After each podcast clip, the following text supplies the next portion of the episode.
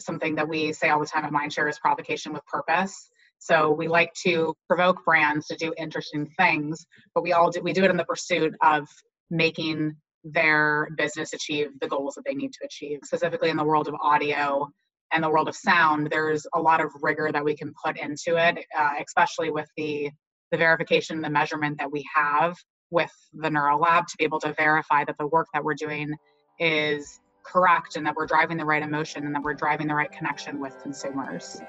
Today's episode is part two of my interview with the ladies of Mindshare, Rachel Lowenstein and Arafel Buzan. We talked about provocation with purpose, the adaptive consumer, fragmentation of the consumption of current media, and developing an audio strategy and DNA rooted in neuromusicology. If you haven't already, check out part one, posted prior. Welcome to the Sound In Marketing Podcast.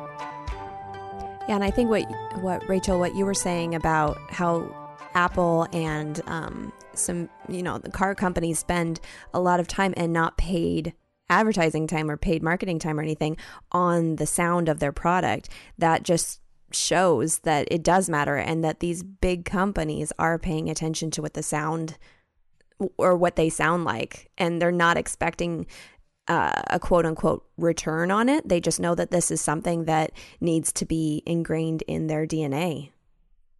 Yes, exactly. And I think to Arafel's point, it's when you apply that to media, it just becomes that much more powerful. And there, there are brands that uh, are so iconic that maybe they don't need to do that. But there are a lot of brands that have to build that icon status, build that affinity with consumers.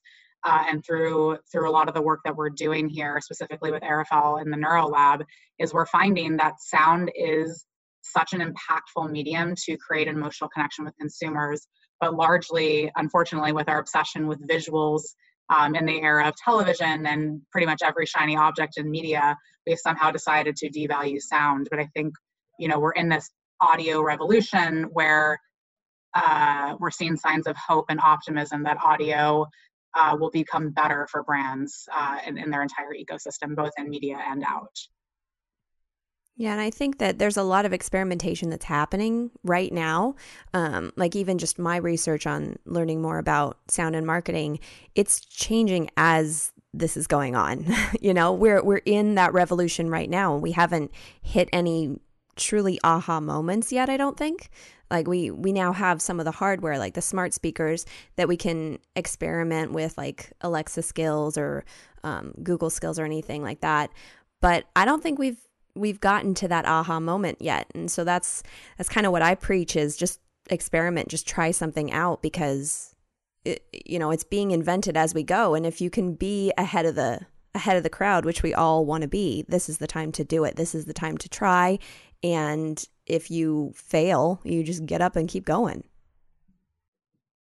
Yeah, I think I think that's a big reconciliation that we have to consider is you know how much where to innovate and how to innovate. And something that we say all the time at mindshare is provocation with purpose. So we like to provoke brands to do interesting things but we all do we do it in the pursuit of making their business achieve the goals that they need to achieve right? Like the of course, innovation to test and learn is important, but I think specifically in the world of audio and the world of sound, there's a lot of rigor that we can put into it, uh, especially with the the verification, the measurement that we have with the Neural Lab to be able to verify that the work that we're doing is correct and that we're driving the right emotion and that we're driving the right connection with consumers. Can you speak on the adaptive consumer of today? How are consumers responding to what brands are doing and how are brands responding to what consumers want or are asking for? The behaviors of consumers are obviously changing. Like, that is the most simple statement I, I could make. But the way that people consume media today is so incredibly fragmented. It's increasingly going behind paywalls, it's increasingly going to places and spaces that people don't oftentimes want an ad experience and you know gen z and younger consumers especially um, are questioning of, of where they want advertising to support their experiences and where they don't um, so i think for audio specifically uh, and we talk a little bit about this in media dystopia it's been a, a place in a space that direct to consumer brands have done a pretty good job at finding ways to natively connect with consumers through host read ads.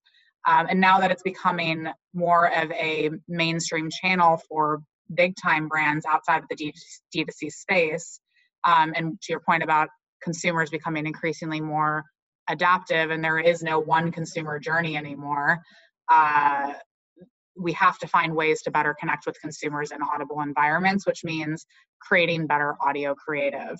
I think uh, on your question on what do consumers expect from brands, I think that they expect brands to provide additive experiences and not interruptive experiences, which can be incredibly, incredibly obvious in audio because it, it's one sense, right? You're only hearing something, and if it hear if it feels n- not native to the usual listening experience that you have, it's going to be incredibly um, obvious to that consumer immediately.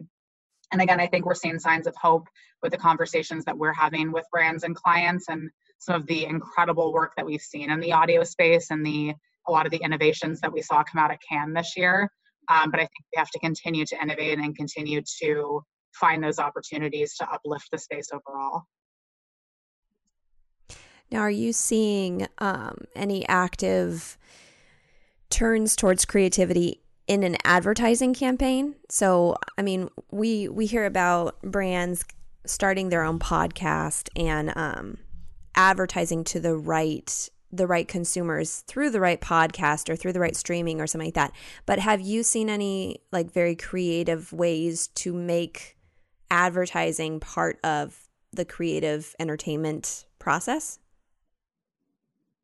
Yeah, I think my one of my favorite examples of audio and voice experiences uh, came from HBO uh, this year, I think, or last year rather, and it was maybe it was this year. It was the HBO Westworld Maze experience. I'm not sure if you saw that come out of Cannes Lion. Mm, no, not.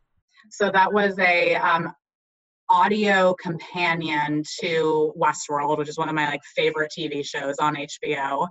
And it was a compliment to the show in that you had to go throughout the maze, which was a core part of the plot on Westworld, um, one of the characters was going through a you know quote unquote maze to get to the center of the maze and he would unlock um, you know some some level of knowledge. And you as a consumer could go through the maze on your alexa device and you interacted with different characters that were in the show. There was over i think like 10000 lines of dialogue and uh, you could pretty much immerse yourself in that universe and as somebody who is a, a huge geek in the world of sci fi and fantasy, I'm so excited by the opportunity to use audio to immerse yourself in, in those universes. Um, and I can think of you know dozens of franchises who could be doing that type of work. Um, and I think HBO is doing a really interesting job with that. Specifically, they've also created a podcast companion to Chernobyl, um, one of their other shows. But I think if you think about how to extend franchises or extend experiences, even if you aren't a brand that has an IP or a franchise. There's so many interesting things that you can do on, on an entertainment basis beyond just a linear story. And that's a really cool way to help engage people um, beyond just showing them an ad, but actually bring them into your world, into un- your universe. And of course, there are brands that are perfectly suited for that. And then there's brands who potentially aren't. And if you aren't a brand who's suited to do that, think about those franchises and those partnerships that you could forge to um, help be a patron to some of those stories. So to me, that's a really exciting way to use media as creative and give people experiences and bring them into your experience. Yeah, I've seen I've seen a few that uh, I really liked. Uh, for instance, I love uh, The Good Place, that show, The Good Place. Mm-hmm. And I discovered The Good Place podcast, which is really fun because it has the cast members and the writers and crew and stuff that come on uh, in a rotating way. And they just kind of talk behind the scenes stuff. And it just kind of invests you more in, you know, what you're already on board for. And then I also heard about uh, Google's bringing.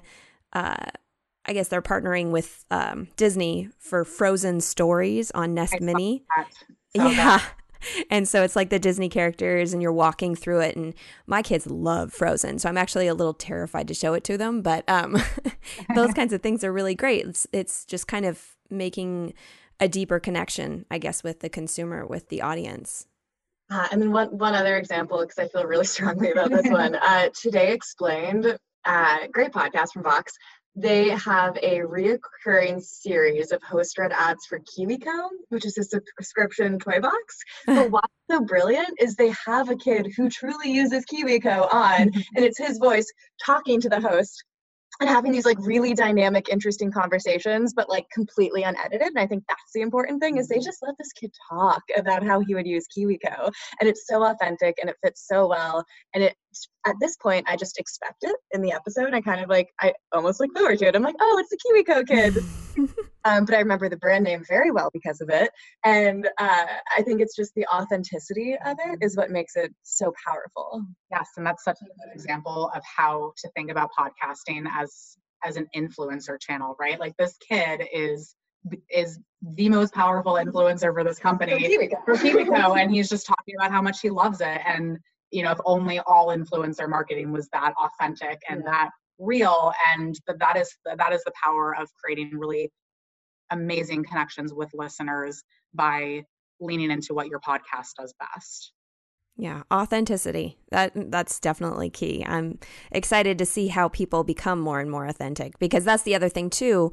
You know, if if a company is excited about sound, they want to be all in, but they have, you know, one no plan and they they don't really have an authentic nature to what they're doing you know those two go to they go hand in hand in my opinion. So um mm-hmm. yeah you, if you got to do it right like try some things but like have a real plan on what you want to try. Absolutely. Um is there anything that you wanted to elaborate about like what you're working on uh currently with mindshare with your your projects within mindshare yeah, so uh, we can talk a little bit about uh, a consultancy that Arafel and I co-lead uh, called the Sound Consultancy. Very, very original name, but we get right to the point. um, so the the purpose of the Sound Consultancy is to develop a, a brand's audio strategy and their audio DNA rooted in principles of uh, neuromusicology. And yeah, I think this is an incredible example of how we apply some provocations that we explore in media dystopia and you know sound as a savior specifically and how we create products to help clients future proof for this future that is inevitably coming where uh, consumer journeys are changing consumer behaviors are changing audible media is on the rise etc um, and the sound consultancy lives as a cross-discipline offering that we've developed that Arafel and I again co-lead, um, where we're developing brand sounds um, using uh, Arafel's expertise in, in neuromusicology. And that's manifesting both in media and then out of media as well, and helping brands eventually just build better audio creative and then have a more robust audio strategy. How would you go about uh, plotting out a strategy for a company? Is it different for everyone, or do you have kind of a, a way to start talking about it? I think it's not dissimilar to any way that you approach any com strategy for a brand. If you know, it's going to be very distinct, very specific. Uh, we dive into a lot of the existing work that their creatives, their comms teams, our strategic teams are working on for clients, and it lives as a collaborative effort to translate visually what brands already have into sonic environments. Um, it's incredibly robust, and I don't know if we have time on, to go into the details on the podcast, uh, but it, you know, to boil it down, we look at the art and the science of audio branding for a brand. The art being the artful components, the kind of traditional sonic branding components um, that traditional sonic branding uh, companies uh, use to develop brand sounds. And then the science part of it is the, the neuroscience, the neuromusicology to help build brand sounds rooted in actual science that we can verify. And where would you say you would see um, sound in the marketing world? Where would you see it going next year and five years down the line? Where where do you see it going? I think we are at a place right now, uh, an inflection point where brands are have increased interest in the space, and increasingly we're seeing more and more investment, more and more interest, largely in the in the audible space. I think that will bring a level of sophistication to the industry uh, that will help brand marketers help verify some of the the need to be working in this space. You know, measurement largely is, is incredibly challenging in the audio space. And one of the biggest questions that we get is, well, how do I verify that this actually drove, you know, insert whatever metric that a brand wants. Um, and there's work that we can do there, but I think when you compare it to traditional digital channels, it is not as sophisticated. So I think we'll see a level of maturation come to this industry. I also think uh, there will be better creative created. I think, you know, to to Arafel's point, we've been obsessed with uh, sight and motion, and sound became this kind of secondary thing or third thing that we would look at so with some of the work that we're doing we we feel really optimistic that creative will become that much better for brands specifically in the world of sound marketing i don't know if you have anything to add Arafel. yeah i think um, one, one of the biggest ones is audio and sound in, in media and advertising has been largely an afterthought for a really long time. Mm-hmm. Uh, it was the same song pasted on different ads that were telling completely different stories. Mm-hmm. Um, and so I think there's a level of um, intention that's coming to to sound and to music in consumer touch points that hasn't been seen before. Um, and our clients are, are really keen to to take that kind of um, rigor to to not just say we're going to include music because we know music is emotionally powerful but to include the right music that is in the right key and transitions at the right time. And uh, it takes it's really interesting because it takes a big uh, part of the conversation space to be devoted to things like emotion, which sometimes we don't talk about. We get really in the weeds of talking about how uh, a campaign's going to do very rationally and conversions and short term, short term, short term. Uh, the conversation of audio is also a conversation of emotion and brand building and, and long term performance. So it's also shifting those conversations, which I think is really important. And this is a little bit of a side note, but when we were talking about the podcasting and everything like that, and how sound as a storyteller is kind of the first first storyteller is just like the spoken word. Um, back in the 20s, when we had like those big radios and everybody would gather around them at night and watch their, or listen, I guess, listen to their favorite radio show, it was a very collaborative event. It was very um, based in community. And we've gotten back to that point of storytelling in our ears, but it's a very personal uh, situation as it is right now. Do you think that there will be any way, because we, we kind of, in a certain respect, the way that you were talking about it, we're stepping back from the visual because we're overstimulated. We need a break from it. So we go into sound. Do you think that there would be another step uh, from individualistic sound experiences to uh, a community collaborative experience. I, I know that they have video games, but I'm just wondering if you've seen anything else developing or something that you would like to see develop.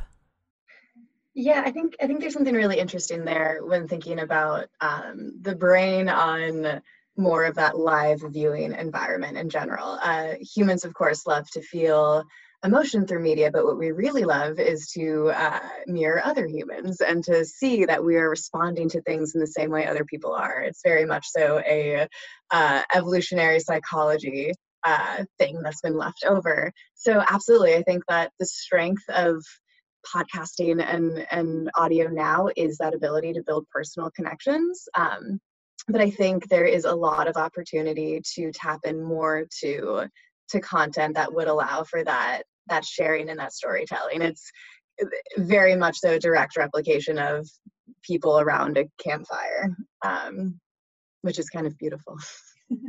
I agree. All right. Well thank you so much ladies. This has been a pleasure. Thank you for having us. And also, if anybody wanted to reach out to you, what would be the best way? Uh, yeah, so you can reach out to me, Rachel, at rachel.lowenstein uh, at mindshareworld.com. And for any NeuroLab questions, I'm arafel.buzan at mindshareworld.com. Well, thank you very much, ladies. It was a pleasure. Thank you. Thank you. I really hope you enjoyed this episode. We've now gotten into the way I see sound and music. It's more visceral than what we currently associate it with. It's the truest, most sincere experience we can put forth, and it deserves our mindful attention. You can follow and subscribe to the Sound In Marketing Podcast on iTunes, Spotify, Google Play, iHeartRadio, Pandora, and Stitcher. And don't forget to enter promo code Sound In Marketing for your one month free trial of Stitcher Premium. The link and promo code will be listed in the show notes of this episode. To get a hold of Rachel or Arafel, you can find them at mindshareworld.com. Their email addresses are also listed in the show notes.